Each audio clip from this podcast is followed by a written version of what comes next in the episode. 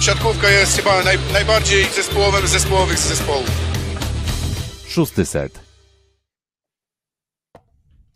Witamy Was bardzo, bardzo serdecznie 15 lutego 2023 roku. Po zakończeniu jeszcze nie, ale po rozstrzygnięciu tematu awansu do ćwierćfinału Ligi Mistrzów, Polski dwumecz, grupa Azoty Zaksa Kędzierzyn-Koźle kontra Aluron CMC Warta Zawiercie dla Zaksy po 3-0 w wyjazdowym meczu w Dąbrowie Górniczej, 2 do 1, dwa sety wygrane Zaksie wystarczyły do awansu do ćwierćfinału. My nagrywamy na żywo, bezpośrednio po tym meczu, tak na gorąco, więc podzielimy się tymi naszymi e, przemyśleniami na gorąco, no i mamy nadzieję, że też po zakończeniu meczu mm, Zaks jeszcze więcej osób tutaj dołączy do naszego live'a, żeby posłuchać naszych e, wypocin. No i podobnie jak e, po meczu pierwszym w tej parze, czyli zeszłotygodniowym meczu w Dąbrowie Górniczej, w składzie trzyosobowym ze studia w Warszawie Piotr Złoch. Ze studia w Rzeszowie Filip Korfanty, cześć. Ze studia w Warszawie Kuba Lewandowski, cześć. No to otworzę może w taki sposób. E, to chyba nie było zaskoczenie, czyli gdybyśmy na chłodno, gdybyśmy tak na mm, naprawdę bezemocjonalnie podeszli do tematu właśnie tego drugiego meczu, po wygranej 3 do 0 Zaksy na wyjeździe, to wydaje się, że no chyba oczywistym typem byłyby te dwa sety dla Zaksy. Mm, pamiętam końcówkę tamtego poprzedniego streama i ten temat y, poświęcony Zaksie i Zawierciu, to spodziewałem się, że może nawet ta rywalizacja się zakończyć w pięciu setach, czyli trzech pierwszych wygranych w Dąbrowie Górniczej i dzisiaj już po dwóch. Ale to dzisiejsze spotkanie Zawiercie było w stanie przedłużyć jakby do w sumie sześciu setów, a nie jestem zaskoczony totalnie tym, że Zaksa awansowała, bo byłem tak mniej więcej w 80% przekonany, że Zaksa to bez złotego seta przewiezie są na to, dowiezie są na to dowody na naszym messengerze, ale nie będziemy publikować. Mm, tylko problem mam lekki z tym meczem, że trochę spodziewałem się lepszej, lepszej jakości siatkówki.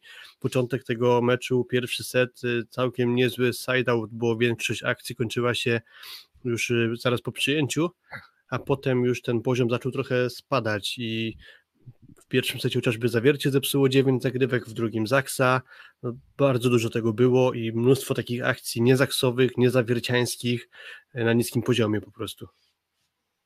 Właściwie chyba praktycznie ostatnia akcja się toczy, bo tu prowadzi 14 do 10 zawiercie, ale chciałem powiedzieć o tym, że o tych szansach. Zobaczcie poprzednie lata i mecze, które polskie drużyny wygrywały.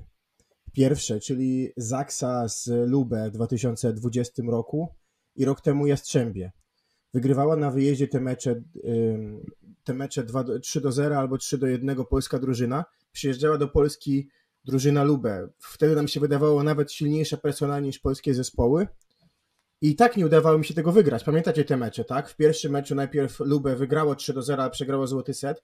W drugim prowadziło 2 do 0 Jastrzębie, y, Lubę z Jastrzębiem, ale potem dzięki świetnej grze Jastrzębian w tym Fornala doszli na 2 do 2 Jastrzębianie i też przeszli, więc wydaje się, że w ogóle matematycznie, ale nie tylko, ten pierwszy mecz wygrany 3 do 0 jest ogromnym benefitem. I dzisiaj to wyraźnie poskutkowało, bo Zaksa miała margines błędu i dwa była po prostu spokojniejsza, szczególnie w pierwszym secie, który troszeczkę nastawił nam i tempo tego meczu i to jak zespoły mogą wyglądać w kolejnych setach, no bo tam były sobie piłki setowe dla zawiercia, które wyglądało dość przyzwoicie, trzymało się równo, dało odskoczyć Zaksie na dwa punkty, potem wyrównało, a w tej końcówce zabrakło trochę zimnej krwi, psute pod rząd zagrywki, prawda Filip, nie pamiętam, ty liczyłeś chyba cztery pod rząd. No cztery ostatnie zagrywki, zawiercie zepsuło trzy. No właśnie, tego pierwszego seta. pomylić, a Zaksa z trudnych piłek i tak potrafiła wyjść, co nawet potwierdzeniem czego jest piłka meczowa, tak, gdzie Bednosz został zablokowany, ale podbił Shodzi i, i mógł Bednosz dokończyć mecz, więc chyba wyszła też dojrzałość Zaksy, Zaksy, która jak się okazało w tej chwili tak ten mecz przegrała 2 do 3, ale to niczego nie zmieniło, prawda Piotrek? Mm, no tak, no troch, troszeczkę się tego spodziewaliśmy, że to wcale nie musi być mecz, zresztą pierwszy mecz taki nie był i też chyba bez specjalnego zaskoczenia w tym drugim meczu. Oba mecze były dość wyrównane. No, można powiedzieć, że w zasadzie mm, z tych siety, sześciu setów, które się liczyły, no to na powiedzmy przewagi albo na dwa punkty różnicy rozstrzygnęło się cztery z sześciu jeżeli dobrze pamiętam, czyli dwa dzisiaj i dwa, mm, dwa w zeszłym tygodniu. No i nikt chyba nie zakwestionuje tego, że Zaksa właśnie była lepsza o tę odrobinę. Nie mówię, że była gigantycznie lepsza. Na pewno ta przewaga wizualnie w pierwszym meczu wyglądała na dużo większą. E, w tym meczu trochę się spodziewaliśmy, ale tak jak ty Kuba mówisz, margines błędu był żaden.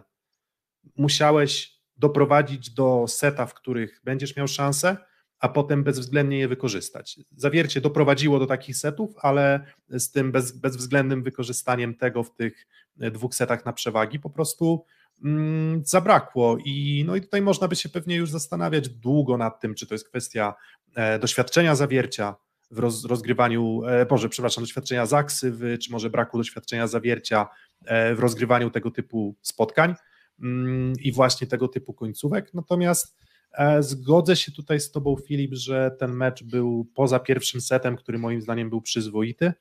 Był takim setem, w którym dużo breakpointów nie wpadało i tam trzymali swoją akcję na siatce, zarówno mm, kędzierzynianie, jak i zawiercianie. No to te dwa kolejne sety już muszę przyznać, że no mm, zapachniało takimi słabszymi meczami plus ligi, bym powiedział. W wielu sytuacjach nie znaczy to, że nie było na przykład, nie wiem, fenomenalnej obrony Dananiego, nie było fenomenalnych obron Szodziego. To był taki mecz przeplatany bardzo ciekawymi akcjami, z akcjami naprawdę nieprzystającymi na poziom, bo sytuacji, w których mijał się rozgrywający zawodnikiem na skrzydle było po prostu ogromnie dużo.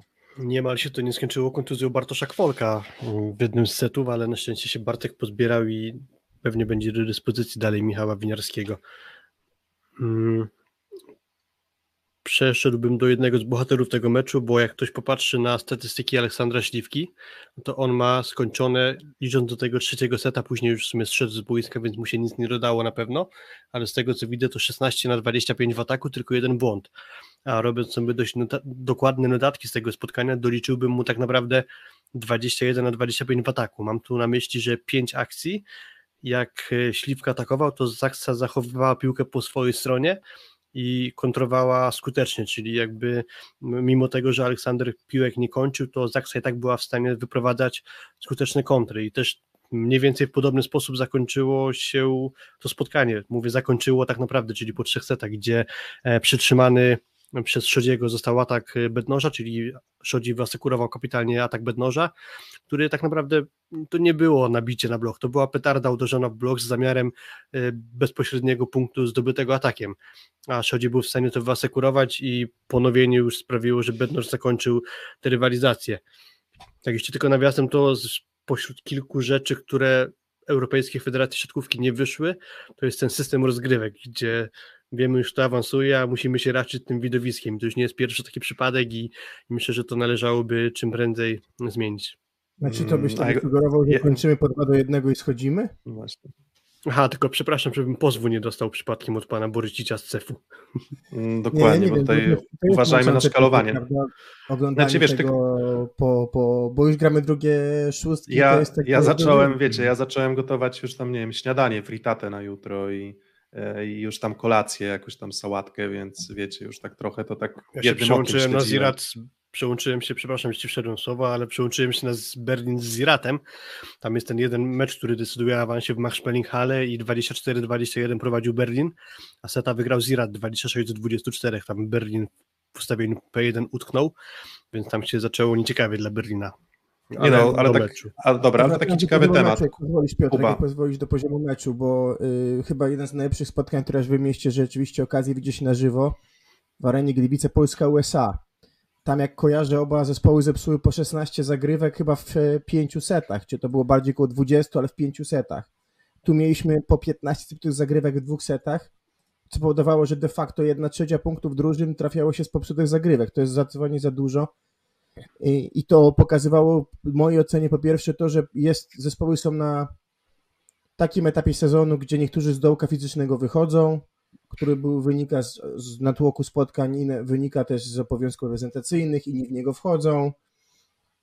Trochę czasu na spokojny trening jest relatywnie niedużo i te błędy na zagrywce moim zdaniem weryfikują tę fazę sezonu, gdzie ten poziom jeszcze nie jest najwyższy. I to było takie spotkanie, bo tak jak powiedzieliście, były trochę akcji creme de la creme, ale trochę było też brudnej siatkówki. Ta brudna siatkówka to jest oczywiście ogromny atut Zaksy, bo to, co powiedział Filip, 21-25 śliwki, tak naprawdę 6 piłek wywalczonych, takie sytuacje jak na przykład no, obrona, gdzie Smith wystawia prawda, z pierwszego metra balonik do śliwki, który kończy, piłki, które ratował Janusz, chociaż parę razy mu też się zdarzyło przerzucić na drugą stronę i wystawić do kwolka, ale często jak ratował, on to śliwka dotykał blo piłką bloku, ponawiał i ta umiejętność gry Zaksy na, na takim graniu sytuacyjnym bardzo mocno wyszła.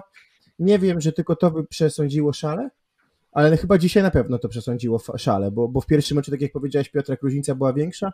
Dzisiaj ta gra sytuacyjna przesądziła e, i przechyliła szale, bo myślę, że zawiercie w dzisiejszej dyspozycji miało szansę doprowadzić do złotego seta. Ja, ja wiem, że złoty set, tak jak mówi się, rządzi swoimi prawami, to jest jeszcze inne granie, ale dzisiaj po dyspozycji, nie wiem, Konarskiego chociażby, czy środkowych, no to, to, to szansę miało. Lepiej też zagrał Danani, ale mimo wszystko dalej chyba go przyćmił yy, w dwumeczu bardzo wyraźnie Erik Szodzi.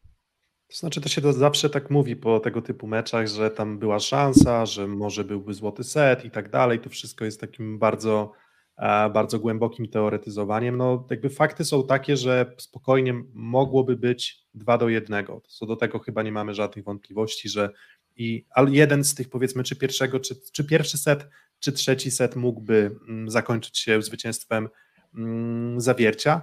No i tak jak mówię, no jakbyśmy spojrzeli w sam raport statystyczny, to w zasadzie tylko i wyłącznie popsute zagrywki różnicowały tutaj ten mecz. W zasadzie, że gdyby zawiercie zagrało odrobinę, fatalna na przykład zagrywka Urosza, gdyby trochę więcej kontroli takiego przebicia, może nawet jakaś zaskakująca stacjonarka, którą Urosz raz na jakiś czas potrafi zaproponować. Trochę właśnie chyba Urosz, jakby miał na personalia wskazywać, których mi zabrakło, no to wydaje mi się, że Urosz był nie w sosie, był taki poirytowany, irytują, był poirytowany on sam, ale też i irytujący chyba dla kolegów i dla trenerów i też dla kibiców, bo kilka jego czy zachowań, czy zagrywek było po prostu no nieudanych, to nie, nie, nie troszkę nieudanych, tylko nawet bardzo nieudanych. Szczególnie zachowanie przy asekuracji, gdzie też e, no tam faktycznie może raz czy drugi można było lepiej podasekurować, czy to była przy piłce, no pamiętacie 24-23 pierwszy set i tam był straszny burdel po stronie Zaksy, który się skończył tą kiwką śliwki oburęczną, która wpadła dość łatwo w pole zawiercia, bo tam podeszli niektórzy pod asekurację pod sam blok. Tam się denerwował Uroż, denerwował się Uroż przy jego blokowanych atakach, gdzie nie było asekuracji, a sam też się mylił w ataku, prawda? Pamiętacie, dwa, trzy razy na dość wygodnych piłkach się mylił i trochę brakowało w tym meczu lepszej dystrybucji Tavaresza, chyba trochę poczucia, kto jest liderem i też czasami nie grania zawsze kontry na lewe skrzydło do Urosza, a może chociażby Pipa z Kwolkiem, bo tego w ogóle nie widziałem w tym sezonie, bo bardzo rzadko, żeby zagrać kontrę z Kwolkiem, a przecież tak jak chociażby grywał Blizzard w Warszawie, więc może mówię, zabrakło kilku takich rozwiązań wynikających z tego, że tak jak Tavares wygląda świetnie, jeżeli chodzi o bieganie, jeżeli ma super zagrywkę, to umówmy się, no jednak z tego tercetu, y, kwartetu rozgrywających w tej wielkiej czwórce naszej ligowej jest ograny na poziomie tym najwyższym zdecydowanie najmniej. I co, hamulcowy? Dla mnie to ogólnie był hamulcowy pierwszego meczu. W dużej mierze właśnie na jego karb zrzuciłbym to, że ten mecz tak wyglądał, a nie inaczej. No i dzisiaj też sporo na pewno można by mu zarzucić. E, mówiłeś Kuba o tym może trochę brakiem wyczucia lidera w danym momencie meczu w ataku. Pamiętam to pierwsze spotkanie, gdzie w samej końcówce pierwszego seta Konarski skończył kilka ważnych piłek. Wydawało się, że się nakręcił swoją grą i pewnie mu skoczyła adrenalina, może by skończył jeszcze coś więcej, po czym bardzo ważne wystawy w końcówce poszły w jednej akcji najpierw do Kwolka, później do Kowacewicza i tę akcję wygrała Zaksa. E, później w drugim secie z kolei minimalna liczba piłek do Konarskiego. Jak już trochę może mu ten e, skok adrenaliny przeszedł, to w trzecim dostał kilka piłek i chyba 3 z 8 skończył, bodajże mówiąc z pamięci. No I dzisiaj było trochę podobnie, to znaczy wydawało się, że Konarski jest jednym z takich może nie pewniaków, ale, ale warto mu zaufać i wystawić jeszcze kilka piłek więcej, no to dość mało z tego Tawaresz korzystał. Nawet do tego stopnia to było czytelne, że przecież jakaś ważna końców, w końcówce akcja do Konarskiego poszła na pojedynczy blok. Gdzie się wydawało, że tam spokojnie da się to przeczytać i ustawić trójblok, to był tylko pojedynczy blok bodajże Bednoża i Konarski to bez problemu skończył. E, istotną perspektywy już jakby dalszego grania w plus lidze dla zawiercia, bo w Lidze Mistrzów już granie się skończyło, może być obserwowanie tej zamiany, jaką nam zaprezentował Winiarski, to znaczy od meczu z Nysą Kowacewicz z Kwolkiem zostali zamienieni pozycjami. To znaczy, że Kowacewicz już nie będzie atakował z prawego skrzydła, a będzie tam Kwolek w ustawieniu P1. I to się też skończyło tym, że dzisiaj częściej na lewym skrzydle wykorzystywany był Konarski, bo być może Kwolek jeszcze z towarzyszem tego grania na prawym skrzydle nie mają dobrze Ale kończył Kwolek, tam kiwką, ale kończył e, dwa razy. Ja dwie akcje kojarzę skrzydła. naprawdę No. Kwolka i skończył, chyba dwie skończył, a to nie, No to nie wyglądało na taki rasowy atak, że zrobił pełny, szybki nabieg, tylko raczej to była trochę taka improwizacja, bym powiedział. E, a z kolei właśnie Konarski sobie dobrze radził w pierwszym secie na lewym skrzydle i to może trochę zaskoczyło Zaksę. Właśnie trochę nie wiedzieli, jak tego Dawida tam powstrzymywać, a potem z biegiem meczu już to lewe skrzydło z Konarskim w P1 się formuła wyczerpała, bo już Zaksa zaczęła te ataki przytrzymywać, więc tu też jakby trochę komplikacji dla Tawaresza było. Ale też było widać w sytuacjach tego, że jeszcze nie ma monolitu w Zaksie, jeżeli chodzi o blok obrona, bo były momenty, kiedy na przykład Bednosz trochę dublował pozycję na przykład Szodziego, gdzie często właśnie czy Konarski, czy Kwolek kończąc takie trudniejsze piłki na swoich nienominalnych stronach, po bloku to trafiało w miejsce, gdzie nikt nie stał, gdzie normalnie pewnie ktoś by stał, czy to było czy w pierwszej, czy w szóstej strefie, czy w pierwszej strefie, więc takie rzeczy było widać, ale Tavares na pewno Piotrek poprawił grę środkiem, od versus początek sezonu, bo dzisiaj to wyglądało nieźle i z Szalachą i ze Zniszczołem. Znaczy, wiesz Ale- co, ja nie wiem, czy ona była zła, ona była po prostu, nie wiem, no może za mała częstotliwość była No tej środkiem, dobrze, ale to była inaczej. względnie, była względnie skuteczna. No ale wiesz, pamiętasz e, 6 stycznia i, i, i ten mecz, gdzie Uros szedł i ta dystrybucja wtedy Migala była w kluczowych momentach inna niż dzisiaj. Mm, To znaczy, no, hmm, z Miguel Tavares no, jest tym typem rozgrywającego, że a, w sensie, no moim zdaniem starcie Janusza z Tavareszem to nie jest starcie dwóch magików. Jakby co do zasady, to nie są magicy rozegrania, to są fantastyczni, ale nie chcę użyć tutaj za dużego słowa, ale wyrobnicy. Goście, którzy fantastycznie zaprogramowani mogą egzekwować coś super, ale no nie są bardzo niekonwencjonalni i pewnymi schematami się, mm, się jednak potrafią się na nich zafiksować, o tak powiem. Tak jak Urosz, y, Tawaresz gra Urosza non-stop, albo gra środkiem non-stop, albo nie gra w ogóle, albo uruchamia Konarskiego w kilku akcjach, a potem zupełnie nie. Tak trochę mam wątpliwości co do części wyborów, y, co do części wyborów Tawaresza. Natomiast kurczę, no co on, co on miał zrobić jeszcze więcej w tych dwóch meczach, gdzie zawiercie robi tam 40 kilka procent efektywności na zaksie, 50 kilka procent skuteczności, środek chodzi, Urosz nie jest w pełni formy, ale udaje się go jakoś tam wykonać, no akurat nie mam takiego poczucia, że on jest tutaj głównym winowajcą, natomiast coś, co wydaje się być takim wzorcem już powtarzającym się, to jest po prostu jakiś tam problem z końcówkami, po prostu, że, że, że on nie do końca dźwiga presję końcówek i wtedy część tych wyborów mm, no, potrafi być po prostu taka, że, że, że, że pod presją troszeczkę pęka. Przynajmniej takie mam wrażenie. Zob- Zobacz drugi set właśnie, gdzie ta przewaga topniała, topniała i tak naprawdę ta akcja na 24-21, która mogła, wiecie, zrobić 23-22, to była akcja szalenie wymęczona, bo tam ponawiali, ponawiali, skończył taką agresywną kiwką kwolę, gdzie Smith wziął piłkę ze sobą. Ale w kontekście czego meczu i pewnie nadziei zawiercia na dalszą część sezonu, chociażby na turniej Pucharu Polski za tydzień, jakąś na końcówki jest Patryk Łaba. Bo no trzy razy wchodzi i dwa razy robi as, a potem przy meczowej dla Zaksy nie zadrżała mu ręka i naprawdę tam nieźle ustrzelił bednoża, także no na pewno e, w tej postaci taki atut Patryka Łaby, te sprawdzonego, ogranego w tym sezonie mm, jest czymś, co, co się chwali. Na pewno też ciekawa była ta jego druga zagrywka w pierwszym secie. Nie, w drugim E, secie, nie, ta w drugim na, secie. na do pierwszej strefy właśnie, gdzie tam jak poszła powtórka z zabójska, to można było w przybliżeniu ocenić, że Szodzi tam pół boiska zostawił. To chyba wynikało po prostu z tego, że może mając zagrywki łaby na gameplanie, bardzo mało zagrywek właśnie łaba celuje do pierwszej strefy. Ja to mówię z obserwacji takich telewizyjno-boiskowych, nie, nie mam na to liczb, ale wydaje mi się, że łaba raczej nie serwuje do jedynki. To właśnie był efekt zaskoczenia, że mnóstwo zagęszczenia było w szóstej, piątej strefie, tych właśnie trójki Bedno, Szliwka, Szodzi, a zaskoczenie poszło, że poszła zagrywka do jedynki, Szodzi tam całkowicie to odpuścił, E, ale no, generalnie tak, no Łaba nas do tego przyzwyczaił, że potrafi wejść e, z kwadratu i zapunktować. No, na dzisiaj to nie wystarczyło. E, co do Piotrek, jeśli mogę tylko dokończyć Twojej oceny, co mógł zrobić więcej Tawarysz. Najłatwiej można powiedzieć, że i tak, i nie, ale z drugiej strony sam powiedziałeś, że cztery sety tej rywalizacji zakończyły się dwoma małymi punktami różnicy.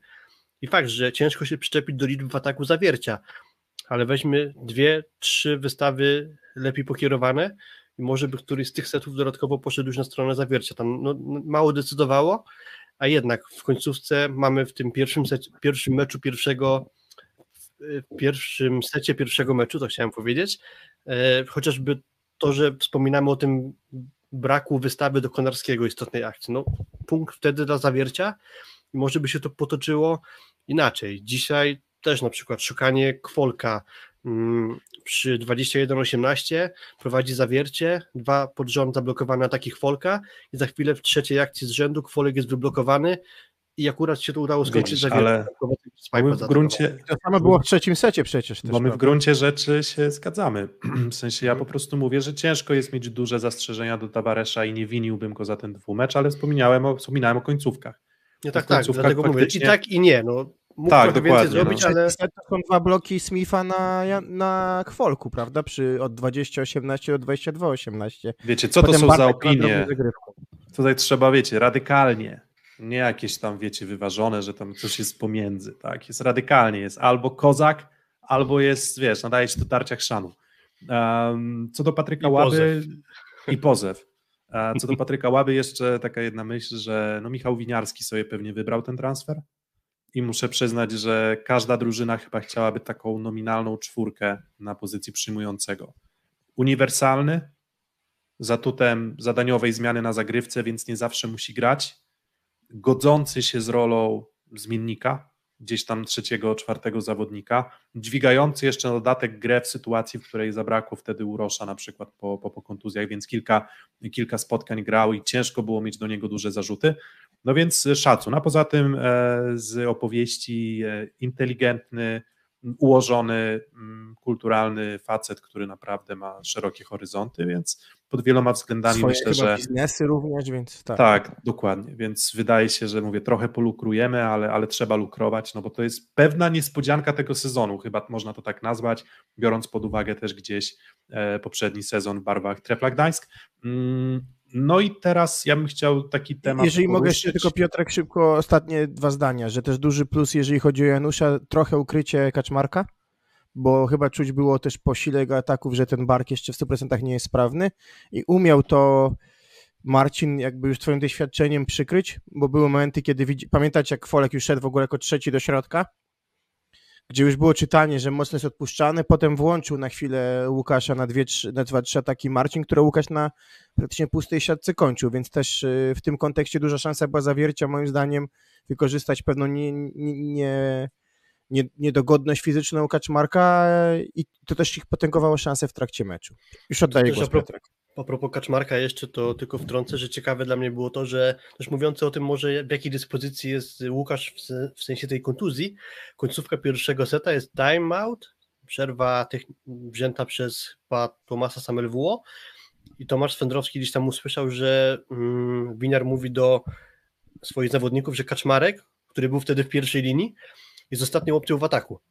Co raczej się nie zdarza, że atakujący będący w pierwszej linii jest ostatnią opcją w ataku a i tak na bardzo dobrej skuteczności Kaczmarek to skończył, też chwal- chwalili komentatorzy go jako mm, na zasadzie, że dobre sposoby ataku jakby wybierał, że może nie miał pełnej siły w związku z tym ewentualnym urazem barku, to celował gdzieś tam daleko, starał się omijać blogi, celować gdzieś, żeby piłka spadała w okolice 8-9 metru, metra, raczej tam, gdzie nie było ustawionych obrońców, raczej tam nie było takiego siłowego rozwiązywania, tylko raczej szukania celności uderzenia.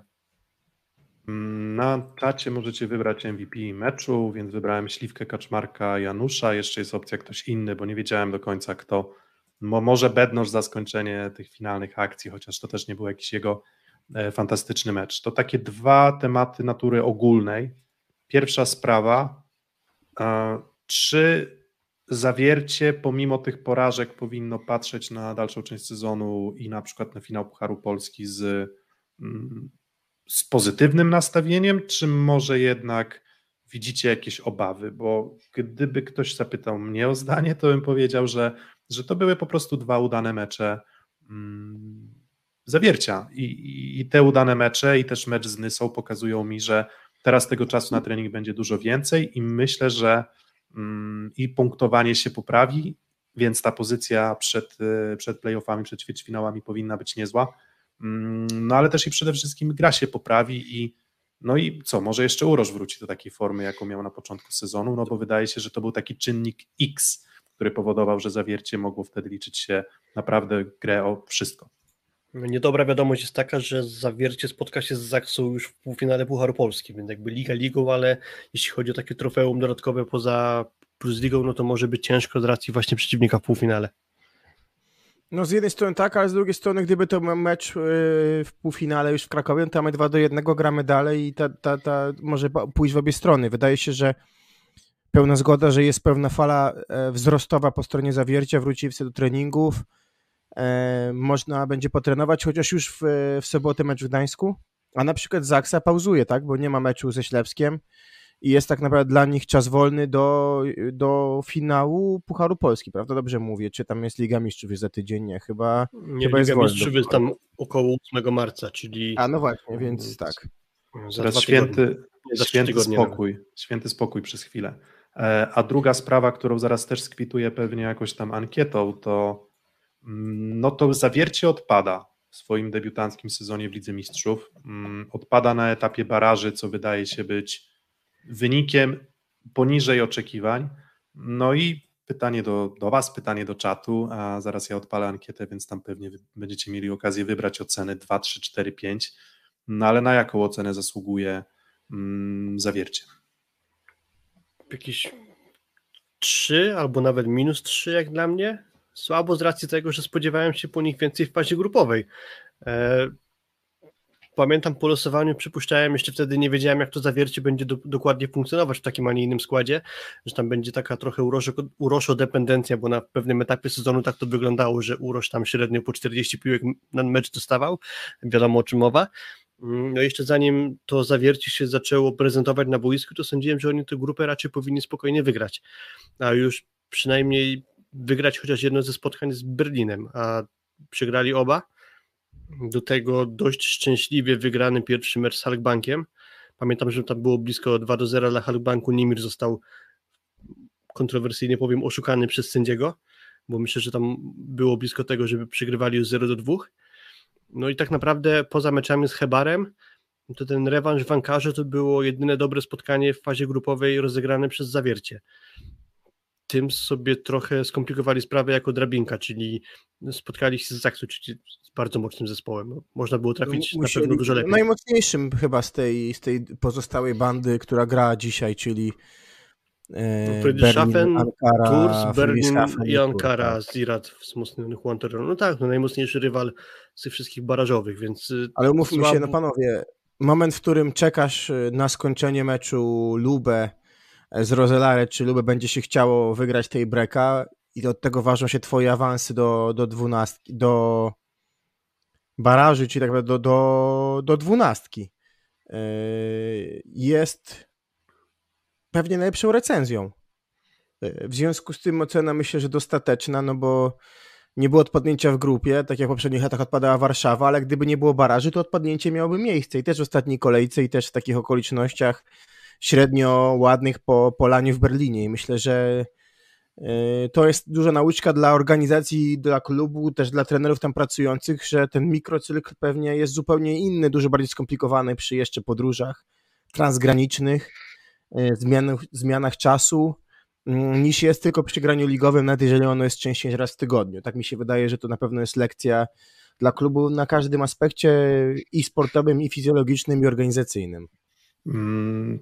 A czysto sportowo, mm, czego brakuje zawierciu, żeby na przykład gra komfortowiej radzić sobie w Lidze Mistrzów? W sensie, które elementy tej drużyny według Was nie przystają i spowodowały po prostu to, że zawiercia nie zobaczymy w ćwierćfinale, no bo takim scenariuszem, który chyba wszyscy zakładaliśmy przed startem, mm, przed startem Ligi Mistrzów, to Zaksa na pierwszym lub drugim miejscu, ale raczej na drugim. No i zobaczymy pewnie mecz z, z Włoch w ćwierćfinale. Jastrzębski Węgiel powinien wygrać grupę i wygrał, No a no właśnie, no to jaka jest różnica? Poza tym, że oczywiście Zawiercie miało najtrudniejszą grupę. No bo co do tego też nie ma wątpliwości, to jest jakaś tam kolejna okoliczność łagodząca, że nie było dwóch ogórków do ogrania za 12 punktów. Tylko tak, trzeba było w zasadzie każde zwycięstwo wypocić. To, to prawda, Zaksa wiadomo, miała Trentino oba mecze przegrane, ale oprócz tego Karlowarsko, który to nie jest rywal z tej półki co Berlin czy Ankara, E, a do tego jeszcze Menem, który jest outsiderem belgijskiej ligi, więc tak naprawdę oni rywalizowali z, z Trentino, a Zawiercie miało dwóch mocniejszych jakby rywali poza tym, w sensie, znaczy nie mocniejszych, tylko bardziej wyrównaną grupę, o tak bym powiedział. E, I nie wiem tak naprawdę, jak mógłbym odpowiedzieć na twoje pytanie, czego zabrakło Zawierciu, żeby grać w Lidze Mistrzów. To, kwestia jest po prostu przeciwnika, jakiego spotkają, no i ich dyspozycji. No, ani nie uważam, żeby mm, grali na swoim poziomie poza tym rewanżem bankarze, ani też nie wydaje mi się, że mm, nie byliby w stanie może tych rywali ograć, gdyby grali lepiej, ale to wiem, że jest mało jakaś treściwa wypowiedź.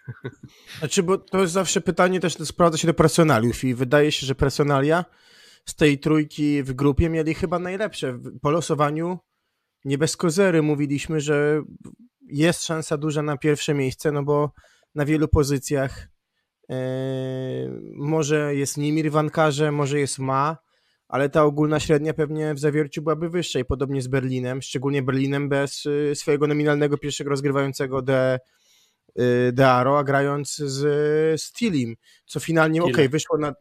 y, Słucham?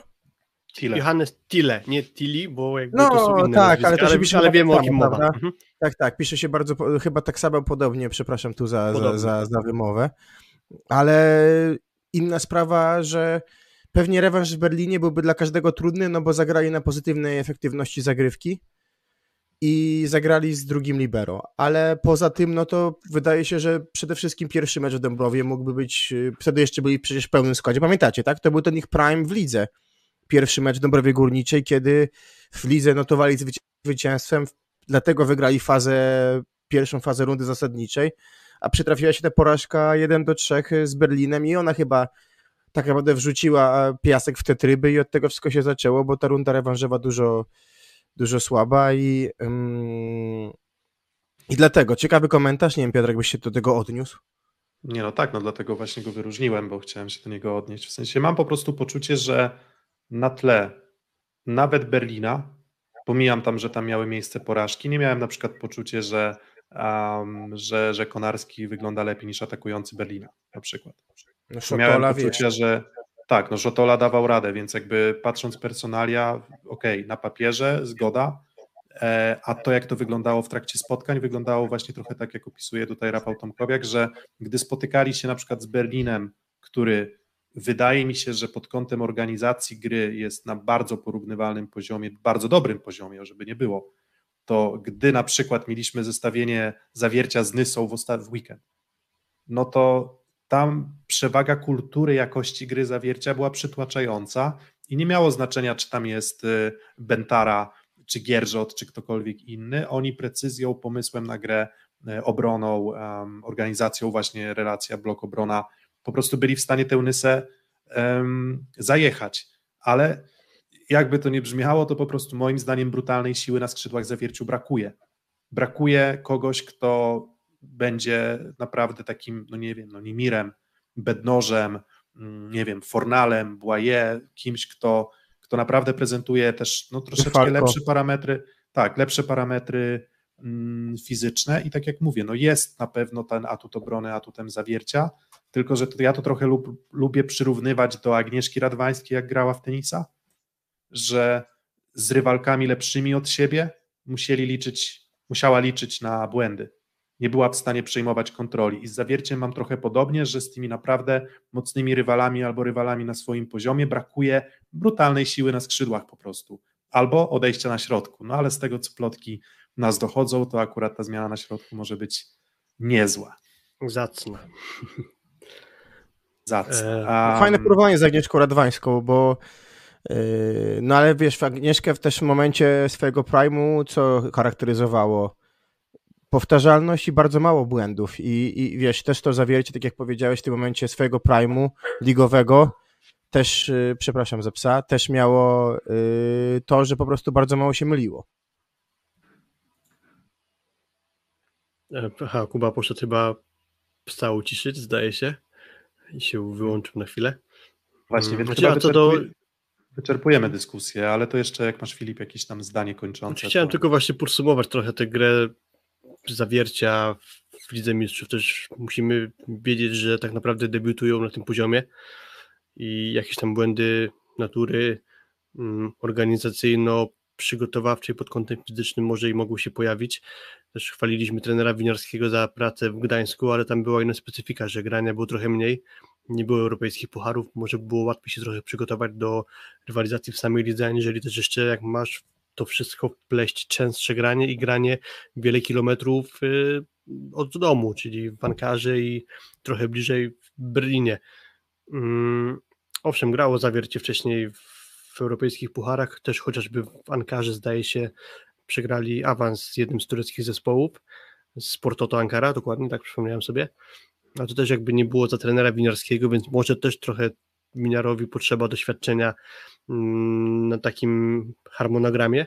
Chociaż ktoś może przypomnieć, że on był chyba w PGS Krze w czasie, gdy Skra grała w Lidze Mistrzów jako asystent bodajże Filipa Blaina, ale może jako asystent miał trochę inną rolę, aniżeli monitorować zespół pod kątem dobierania obciążeń na granie z taką, a nie inną częstotliwością. E, No, Roberto, tak jak mówię, 3 na minus, 3 minus. Dla mnie ta ocena zawiercia, spodziewałem się lepszej postawy w fazie grupowej. No w świetle, czy asystentem był Roberto Piazza, a w świetle jeszcze tego, co A, Piatce, okej, dzięki Kuba.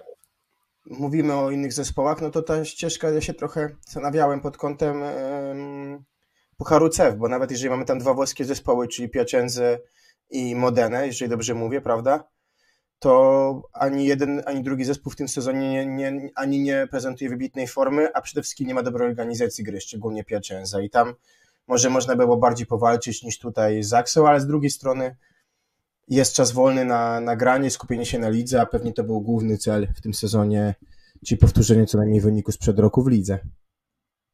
Mm, No i cóż, Ale no i, 3. tak, no i ja też, ja też wystawiam trójeczkę i widzę, że dominującą oceną jest y, trójka. Mm, Myślę, że no, na dwójkę, czy tam ocenę niedostateczną, to zdecydowanie nie zasługuje, no bo jednak i, i ten, i trochę ten dwumecz z Zaksą myślę, że troszeczkę podpompował. W sensie dwumecz z Zaksą i ten poziom, który pokazało nam zawiercie, trochę każe nam zadawać pytanie właśnie, co by było gdyby, czyli ulubione pytanie nas wszystkich, czyli co by było, gdyby jednak był inny rywal, czyli na przykład, nie wiem, czy Berlin, czy VfB, czy Tur, czy nawet y, Zirat, y, Bankashi Ankara. Myślę, że to mogłyby być zupełnie, mm, zupełnie inne mecze. Natomiast mimo wszystko zawiercie oceniam, że może z optymizmem e, patrzeć w przyszłość. Uważam, że zawiercie mm, powinno, myślę, utrzymać jednak pozycję w czołowej trójce ligi. No a dalej, no to już playoffy będą, myślę, bardzo ciekawe. No i drugie trofeum, drugi skalp do zebrania e, w Krakowie za, no już za 10 dni, tak, bo wychodzi, że tam 25 mm, półfinał, no i 26 finał Pucharu Polski w Krakowie. Mm, Tyle o Lidze Mistrzów, to zanim zakończymy naszego live'a, to jeszcze taką krótką sekcję z kluczowymi wydarzeniami e, Plus Ligi. Szósty set.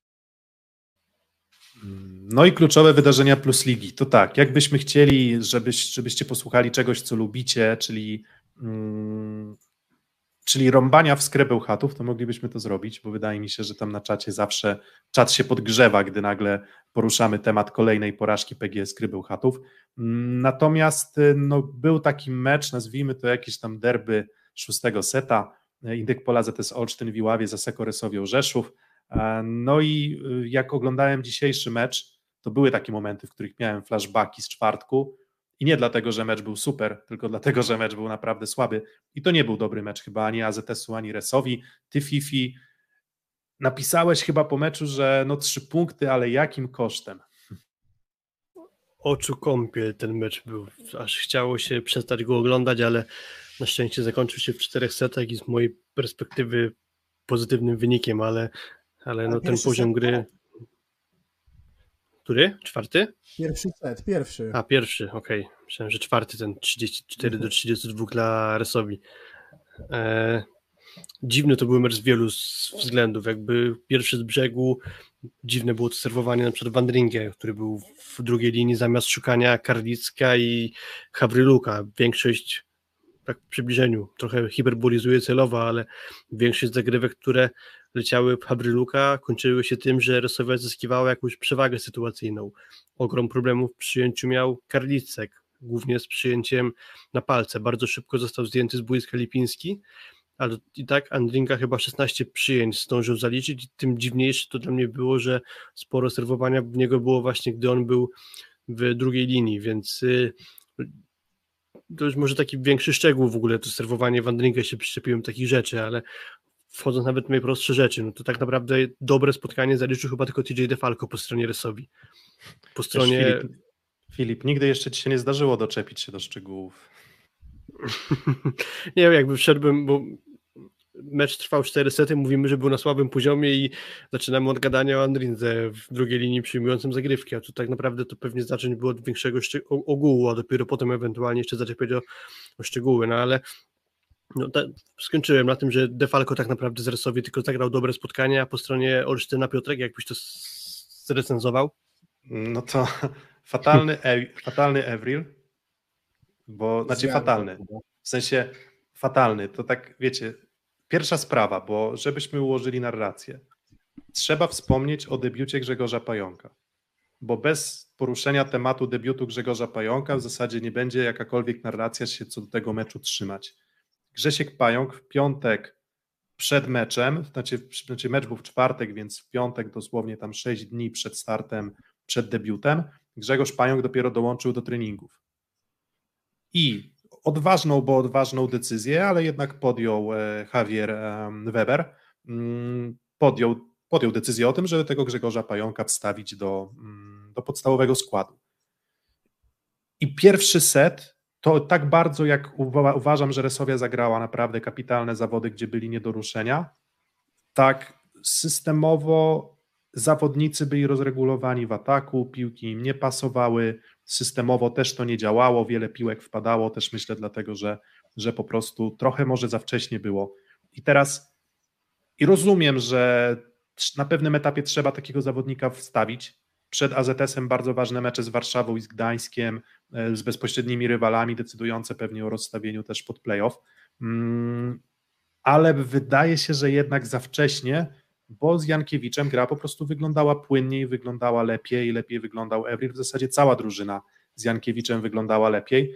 Mm, no i od tego właśnie bym zaczął, tak, że że ciężko jest mi mówić o tym, kto wyglądał dobrze w AZS-ie, no bo bardzo istotne było to, szczególnie w tych setach, które Pająk otworzył, no że piłki, które otrzymywał na przykład Evril, no to jeżeli on cztery razy popełnia błąd, albo cztery razy tam ma efektywność minus 100% po czterech próbach, gdzie tak naprawdę w trakcie całego sezonu, no to on kończy 70% piłek i praktycznie się nie myli, no to to był jakiś sygnał, że to może nie do końca jest kwestia samego Taylora, a właśnie Grzegorza Pająka, więc mm, ciężko jest to mi izolować. Pytania, prawda, bo też Kochanowski często czytał bardzo to, wiesz, wchodzi Jankiewicz na pierwszą akcję, jest dobre przyjęcie, a Kochan idzie równo krok w krok z Ewrilem i go blokuje, więc myślę, że też Resowa wykonała pracę pod kątem przeczytania hmm. jakby tego, co może proponować zawsze wchodzący drugi rozgrywający. No tak, ale to wiesz, to bardziej, bardziej 2 na 4 niż 0 na 4 i 4 błędy. To takie wiesz, na zasadzie jakiś wyblok, raz zablokowany i, i to by było dla mnie ok, Kuba zagrał świetny mecz. No i tutaj co do tego wątpliwości nie mam.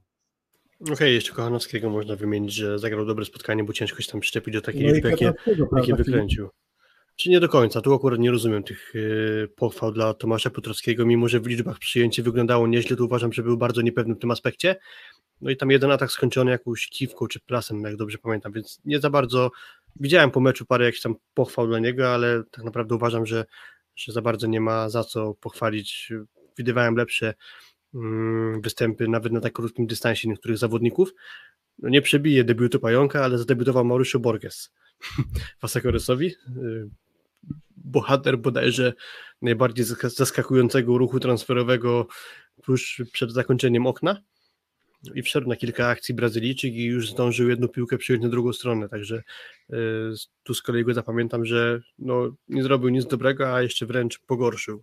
Piotrek, No, pytałeś, ale- y, jeżeli pozwolisz No. Filip, bo Piotrek pytałeś o perspektywy zawiercia, to ja ten mecz daje mi średnie perspektywy Resowi, to znaczy każdy rywal wie, co ma zrobić i mówiliśmy to w tym ja, że absolutnie najsłabszym ogniwem pewnie przyjmujących w walce o medale jest y, Czebul i to niestety taki mecz to jest papierek lakmusowy tego, że no jak go zdejmiesz, a możesz go zdjąć, bo on bardzo gra falami, szczególnie na zagrywce, jego przyjęcie jest średnie, jak go zdejmiesz, no to tak naprawdę w tej chwili Rysowie nie ma alternatywy.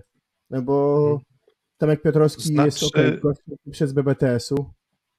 No właśnie, to są jakby takie dwie obawy, jakie mam, że i charakterystyka Macieja Muzaja, i charakterystyka Klemena Czebula jest taka, że oni potrafią wpaść w przeogromny dołek. I o ile Maciek Muzaj potrafi, z znaczy będzie miał możliwość wybrnięcia z tego odpoczywając na ławce, tak mimo wszystko ani, Borż, ani Borges, ani Piotrowski taką alternatywą dla Czebula w graniu o najwyższe cele nie będą.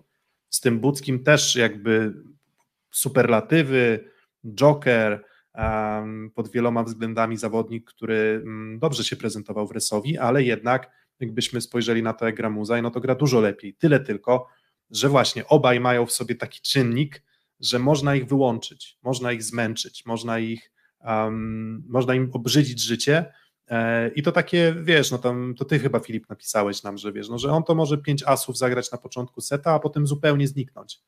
No i wiadomo, że nie ma drużyn kompletnych, nie ma drużyn idealnych, chyba że mówimy o Perugino, ale to może być e, jakiś tam problem. No i tutaj AZS po prostu Czebula wyłączył i już był zmuszony Medei do zmiany. Nie dlatego, że pewnie chciał, długo trzymał go na boisku, ale, mm, ale, ale tak, no to jest zawodnik, który prawdopodobnie zostanie w Resowi, przynajmniej takie plotki krążą. No i powiem szczerze, że e, myślę, że Resowia mogłaby poszukać bardziej kompatybilnego zawodnika do pary z Defalco. No, Zwłaszcza Bo- biorąc pod uwagę, jacy zawodnicy są na rynku transferowym wśród przyjmujących, bo już o paru ruchach gdzieś tam się głośno mówi i, i pewnie byłoby z kogo wybrać. Bo, bo chyba Filip z perspektywy kibica Resowi, no to transfer de Falco na ten moment to jest najlepszy od lat, bo, bo chyba jest najlepszym przyjmującym przy, na, na tle tego sezonu de Falco i nawet mnie zaskakuje po tym, No jeden z mocnych na kandydatów mundialu. na jeden z mocnych kandydatów na MVP rundy w ogóle, yy, czy tam rundy zasadniczej, to mam na myśli, yy, pierwszej, drugiej. ru- mm.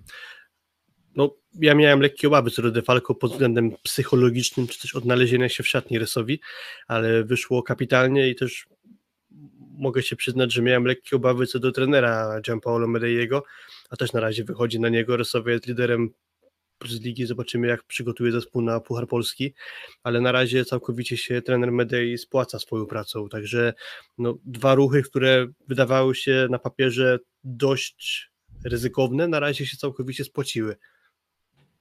Mm, Dobra, tak jeszcze wracając do meczu, bo zanim tam tak, trochę takich ogólnych ocen, trochę o Resowi. W samym meczu Indykpolu AZS-u Olsztyn ch- chciałbym, żeby Bartłomiej Lipiński był już na ławce.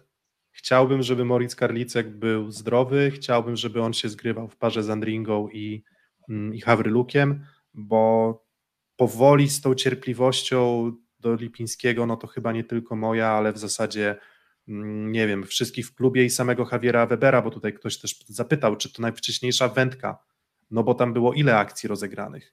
Znaczy, właśnie no, patrzyłem dokładnie w swoje notatki, sześć akcji, było 5 do 1 dla Rysowi i wtedy wszedł Karlicek za Lipińskiego, ale idąc od początku meczu, As Drzyzgi do linii w piątej strefie, jakby nie wina Lipińskiego, później zablokowany Evril przez Kochanowskiego, atak Butryna, atak Defalco, As Defalco, znowu do linii w piątej strefie?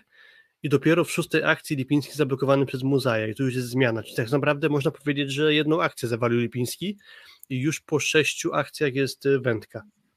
No nie do końca, no bo tam poprzedzające odbicia Lipińskiego były takie sobie bym powiedział.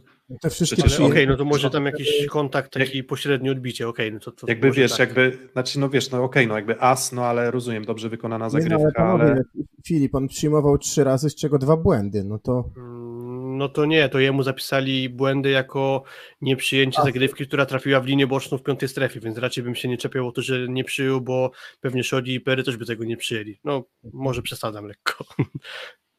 Mm, Okej, okay. to, to jakby nie zmienia to mojej oceny, w sensie to jest czy to nie jest największe rozczarowanie tego sezonu? Serio, w sensie, bo tak możemy się tam naśmiewać, podśmiechiwać z Mauricio Borgesa, że tam, no, tylko że nie spodziewaliśmy się dużo po nim. Wiedzieliśmy, że we Włoszech to nie wyglądało zbyt dobrze, wiedzieliśmy, że on może tylko i wyłącznie pełnić funkcję jakiegoś tam uzupełnienia kleju trzeciej opcji w ataku i może gdyby miał lepszych kolegów obok, to może by to wyglądało ciutkę lepiej. Natomiast biorąc pod uwagę status reprezentanta, biorąc pod uwagę powołanie, biorąc pod uwagę naprawdę bardzo dobre sezony w Treplu Gdańsk, no to ten sezon jest sezonem no z drużyn wyżej kto? Semeniuk, które sam podniosłeś, Semeniuk może z drużyn wyżej, ale... No ale masz Wrona i Nowakowskiego, więc no wiesz, chodzi też o, o wpływ na, na, na, na jakby, czy, czy zawodnik jest awizowany tak bardzo mocno do podstawowego składu. Mm, no bo w przypadku Lipińskiego, no to jakby on musiał grać, no bo potrzebny był Polak. Tutaj było wiadomo, że jest Tuaniga, było wiadomo, że jest Everly, było wiadomo, że jest Karlicek lub Andringa, więc jakby założenie było takie, mhm. że on będzie grał w siódemce. No nie, nie, chyba nie. Nie wiem, Russo może, ale to nie mówimy o takich zespołach, więc nie, no pełna zgoda, wydaje mi się. No nie wiem, może któryś ze środkowych, że rozczarowanie Mateusz Poręba albo Jakub Kuba Urbanowicz no nie wiem, ale to chyba nie aż taka skala. Wydaje mi się, że faktycznie to może tak być, że nawet po dłuższym namyśle zostawiłbym tego Lipińskiego jako największe rozczarowanie względem oczekiwań. Bo, bo... Chyba, bo wiesz, możemy mówić o Krzysiu Rejno, że miał grać w zawierciu, a są... No ale kontuzje są... to... Kontuzje właśnie, no może... Kari... Nie no, tak, nie no, ten, nie no, ten Może Kwolek że... trochę, ale Kwolek też na wyrost. No, kwolek tak, ale Kwolek robi teraz awans chociażby do Final Four z Benzinem. No ma momenty Kwolek, kiedy jest liderem, tak? A poza tym Kwolo chyba z pięć statuetek MVP ma, więc wiecie, to też jest tak, że no 10 na 10 ciężko, w ataku z Nysą. Nie no, ciężko, okay. Nie no, ciężko, nie no, w sensie Trochę naprawdę, na siłę, ale, ale miał sporo słabych meczów, albo po prostu może mu, nie szko- może mu szkodzi to, że jest bardzo w cieniu Kowacewicza nieraz, no bo ciężko szukać jakiegoś błysku Bartosza Kwolka, jeśli masz tam statystyka 40 ataków Urosza, no zawsze ten Urosz będzie gdzieś bardziej widoczny niż Kwolek. No bo mówię, no mówimy tutaj o zawodnikach przychodzących, no to tak, no to w Jastrzębiu bez zmian e, w zasadzie w drużynie, no w Zaksie, no to faktycznie tutaj podawany Kariagin, że szóstkowy z reprezentacyjną aspiracją, nie grający w sezonie dobrego meczu, no ale to jednak dru, trzeci, czwarty przyjmujący, biorąc pod uwagę Żalińskiego, Staszewskiego, um, więc no też jakieś tam rozczarowanie pewnie jest, no ale to jednak był dwudziestolatek. No, no tutaj mówimy o, Mówimy o ukształtowanym zawodniku, który przychodzi do drużyny, zrobić kolejny krok, być liderem ofensywnym, a prezentuje się źle, po prostu prezentuje się źle i, mm, i, i wiecie, on jest zdrowy, jakby nie ma wątpliwości. To nie jest case na przykład, nie wiem, Taylora Evrila w poprzednim sezonie, gdzie cierpliwość traciłem, ale jednocześnie gdzieś w tle były problemy z kolanem, były problemy z kontuzjami, on wypadał wypadał z grania, bardzo się męczył, odpalił tam na playoffy, ok, super, fair enough. Mm, tutaj on w zasadzie gra od deski do deski i to jego granie od deski do deski, jak ja patrzyłem z kim Bartek Lipiński przekroczył 50% skuteczności w ataku, no to właśnie, no to zgadujcie z jakimi drużynami. Bielsko, i Radom i Katowice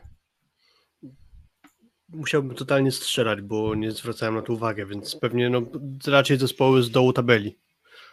No, więc tak, więc wiecie, e, Zaksa 23%, Jastrzębie 33%, Katowice 25%, Lublin 38%, Zawiercie 42%, z Bielskiem 69%, z Nysą 50%, i potem 35, 43, 36, 45, Suwałki przez Sancheza 56, Kuprum Lubin 55, 40% na skrze znowu i efektywności gdzieś tam ze 20 kilka, potem z czarnymi znowu udany mecz, a potem znowu wydawało się, że gdzieś tam takie wyniki około 50% z Jastrzębiem, jeszcze z Zaksą przekroczył 51% i z tym Radomiem 58%. A poza tym Nysa 31, Bielsko drugi mecz już 38 tylko, z Zawierciem rewanż 44, Wiem, że liczby nie mówią wszystkiego, ale i wiem, że tam nie mówią wszystkiego o trudności piłek i zgraniu, ale, ale było to. No jest to po prostu słaby sezon Bartka i, i on się chyba męczy w Olsztynie i, i, i zobaczymy, czy będzie się męczył dalej w kolejnej drużynie i którą według znowu plotek doniesie nie będzie indyk pola ZS Olsztyn, więc dobra zmiana Karlicka i to jest jakaś tam nadzieja na rotację też, no bo to nie jest tak, że zawsze będziesz grać od deski do deski super. Mm, I jeszcze jedna postać, o której warto chyba wspomnieć, że to jest chyba najsłabszy sezon Karola Butryna od pewnie 3-4 lat.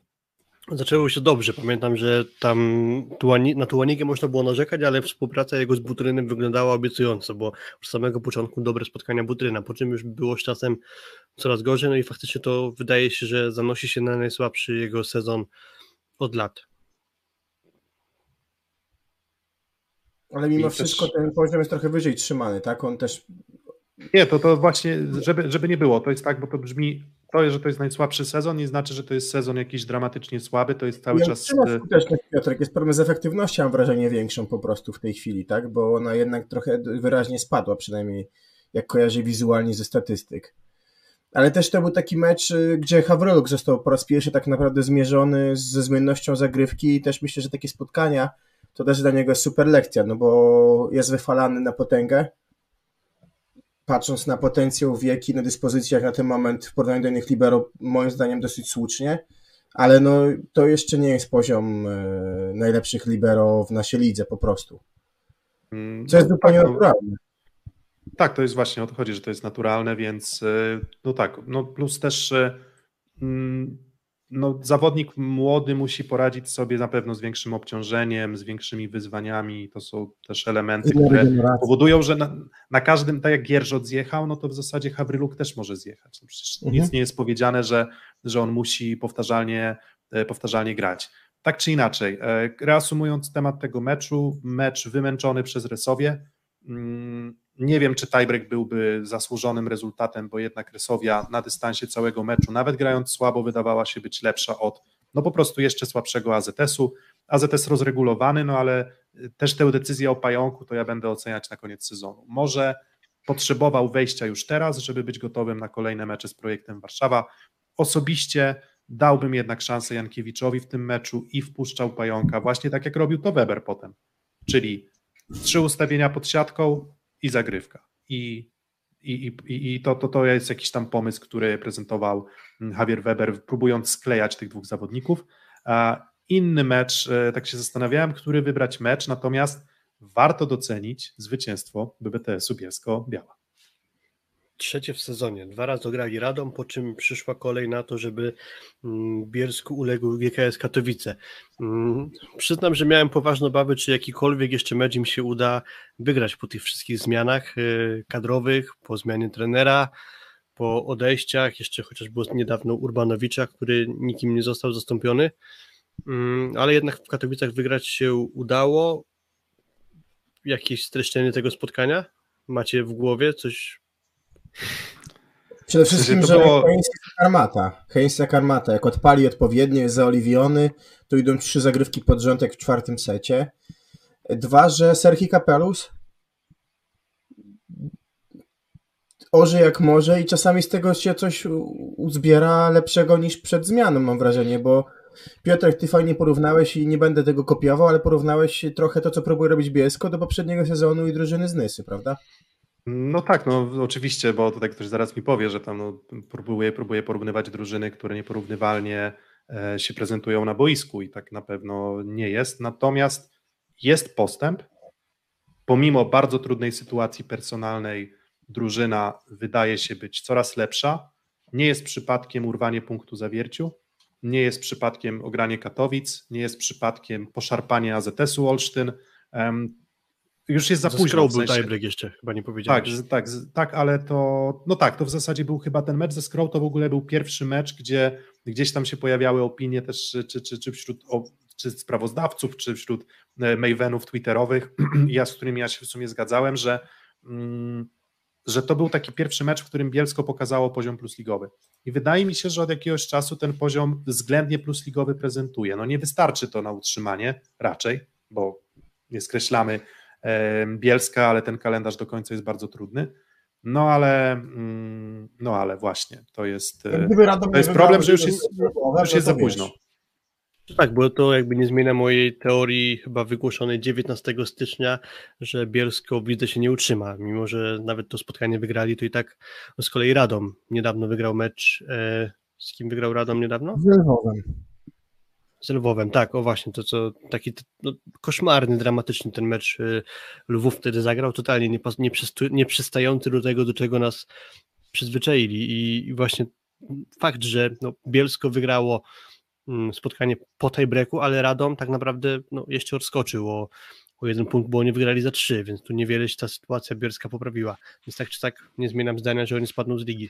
I znowu twoja teza, że No, ale- Radom wykorzystuje wielkie meltdowny przeciwników, prawda? Czyli co tam, Smoliar miał pępkowe i się i Tak, wykorzystali. mie- mieliśmy taką teorię właśnie, oczywiście nie wiemy jak było, pół żartem mówimy, że raptem niewiele wcześniej Artiomowi Smolierowi urodziło się dziecko i może było pępkowe przedłużone bardzo. Mm, No ale tak czy inaczej BBTS Bielsko-Biała, no ten, te, ten zwycięstwo uszczknęło kolejne z GKS-em Katowice. GKS niby już nie gra o nic, a, a mimo wszystko mm, też i, i poziom i, i no i To ten mecz był też zaskakujące, że te dwa wcześniejsze mecze Katowic były całkiem okej, w sensie nawet dograne zawiercie, później Mhm. też y, wygrany kolejny mecz, no i nagle dość niespodziewane lanie Właśnie od PBTS-u, może nie lanie, ale bo porażka. Ograne Katowice, y, ogrywają Katowice łatwo 3 do 0 Kuprum, potem Kuprum przegrywając 2 do 0 wyciąga mecz ze Skrą, a te Katowice przegrywają po tej breaku z y, Bielskiem, a mogły przegrać 3 do 1. Śmieszny dół. Niektóre mecze już trochę się ogląda humorystycznie.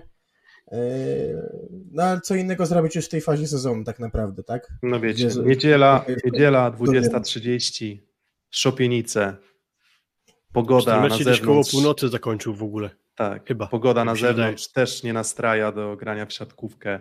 Nie, to pamiętacie, że mieliśmy też taką rozkminkę, że a, niedziela, godzina 20.30 to jest taki. Wbrew pozorom, to myślę, że to mógłby być całkiem niezły pomysł na właśnie siatkówkę, gdzie tego sportu po prostu już jest niedużo i wtedy można byłoby tam wsadzać mecze, które byłyby jednak ciutkę lepsze, a tak to mam wrażenie, że trochę jak w Ekstraklasie się naigrują z poniedziałkowych spotkań, które są generalnie paździerzem strasznym, no to, mm, to tutaj jako taki aspekt humorystyczny, to te mecze w niedzielę na pewno plus lidze dają, ale jeżeli chodzi o jakość, to, to bywa z tym e, naprawdę bardzo różnie. A tymczasem zerkam jednym okiem, że Berlin jest na dobrej drodze, żeby awansować do ćwierćfinału. Prowadzą 2 do 1 i 6 do 3 w czwartej partii, także jeszcze trwa Mm. układanie pozostałej części drabinki Ligi Mistrzów w czasie naszej dyskusji. A Tur chyba, chyba No tak. prakty- odwraca, tak? Powoli. No, Tur prowadziło Ale już 2 do 0, zaraz- ale Friedrichshafen zmierza po seta, więc Tours ma jeszcze jednego seta szansy na doprowadzenie do złotego seta. Potężny Michał Superlak. Nie wiem, nie, nie sprawdzałem Potężny statystyk jak mu idzie, ale, ale no tak, no może być kolejny Polak ewentualnie w ćwierćfinale Ligi Mistrzów, ale no jeszcze Friedrichshafen co najmniej seta potrzebuje. Mm, To jeszcze, no w sumie właśnie jak już jest ten mecz Berlina z Iratem, Bankashi Ankara, no to wszyscy wiemy o tej tragedii, e, klęska żywiołowa mm, w Turcji. Co sądzicie o decyzji CEF, żeby rozgrywać to jednym meczem i to na terytorium Berlina, bez żadnego drugiego meczu, który na przykład byłby nawet na terenie neutralnym? No, myślę, że to jest niesprawiedliwe potraktowanie tureckiej drużyny, bo najgorsze w tym wszystkim jest to, już oczywiście skala tragedii, nie o tym Wiesz, mówię, mówię o jest samym sporcie. Odwołanie, odwołanie jakichkolwiek imprez na terytorium kraju, prawda? Więc Tak, więc jakby teraz nie mówię o kwestii tragedii trzęsienia ziemi, ale słabe z perspektywy z Iratu jest to, że nawet w wywiadach po przybyciu do Berlina trener z Iratu mówi, że no, zrobili wszystko, żeby ta rywalizacja mogła trwać dwa mecze. I oni się w żaden sposób nie zgadzają z tym, że to się rozstrzygnie tak, jak się rozstrzyga, czyli jeden mecz i to na terenie Berlina, gdzie wiemy, jak dużym atutem jest publiczność i, te trybuny właśnie w Marschmelinghalle. E, Więc pod tym względem, no moim zdaniem, beznadziejna decyzja i wydaje mi się, że odrobina chęci dałoby się to jakoś zorganizować, biorąc pod uwagę, jak nieraz radzono sobie w czasie COVID-u jeszcze w Lidze Mistrzów, że organizowane były spotkania poza krajami, gdzie były jakieś większe restrykcje covidowe. Wtedy to się dało jakoś zaplanować. Teraz wydaje mi się, że też by się dało, ale może ktoś poszedł po prostu po yy, linii No, najmniejszego oporu. Ale zobaczcie, co byście widzieli, nie wiem, dwa spotkania na przykład, wiesz, w Łodzi, w tej hali obok, obok Atlas Areny małej, na przykład dwa mecze wtorek, czwartek, wtedy dość prosta logistyka przyjazd do Warszawy, a z Berlina bus, teoretycznie tak, ale wtedy zabieramy Berlinowi atut ich boiska, albo może jeden mecz w Berlinie, a drugi, nie wiem, gdzieś, gdzieś przy granicy e, Zielona Góra, coś takiego, może w Polsce, no nie wiem, pewnie by przyszło trochę kibiców, hale koszykarskie chociażby, w, szczególnie na, na zachodzie Polski są, więc może to było jakieś rozwiązanie właśnie wtorek, czwartek i ewentualnie przesunięcie meczu w Niemczech, Berlina na poniedziałek na przykład, no pewnie dałoby się to jakoś zrobić, no ale wiemy o tym, że Federacja Siatkarska Europejska to nie są najpoważniejsi działacze sportowi. Działacze. To Nie, znaczy tak, nie są, nie są to decydenci, którzy słyną z decyzji, które są sprawiedliwe, to tak salomonowo to tak nie zawsze. Mm.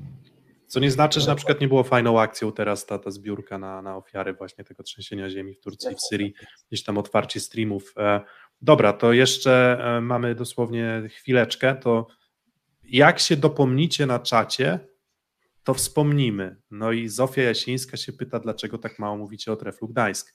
No to jeszcze chwilka o tym meczu, bardzo łatwym zwycięstwie Trefla Gdańsk z Lukiem Lublin. Raczej stawialiśmy na tiebreaka, ja na Trefla, wy na Luk Lublin, Mm, a tutaj Luk Lublin zjechał, coś nie działa. No to pytanie, czy to bardziej nie działało w Luku, czy działało w Treflu? Ja muszę się przyznać, że nie miałem możliwości obejrzenia tego spotkania, więc proszę o streszczenie mi tego meczu. Kuba, pewnie ty widziałeś.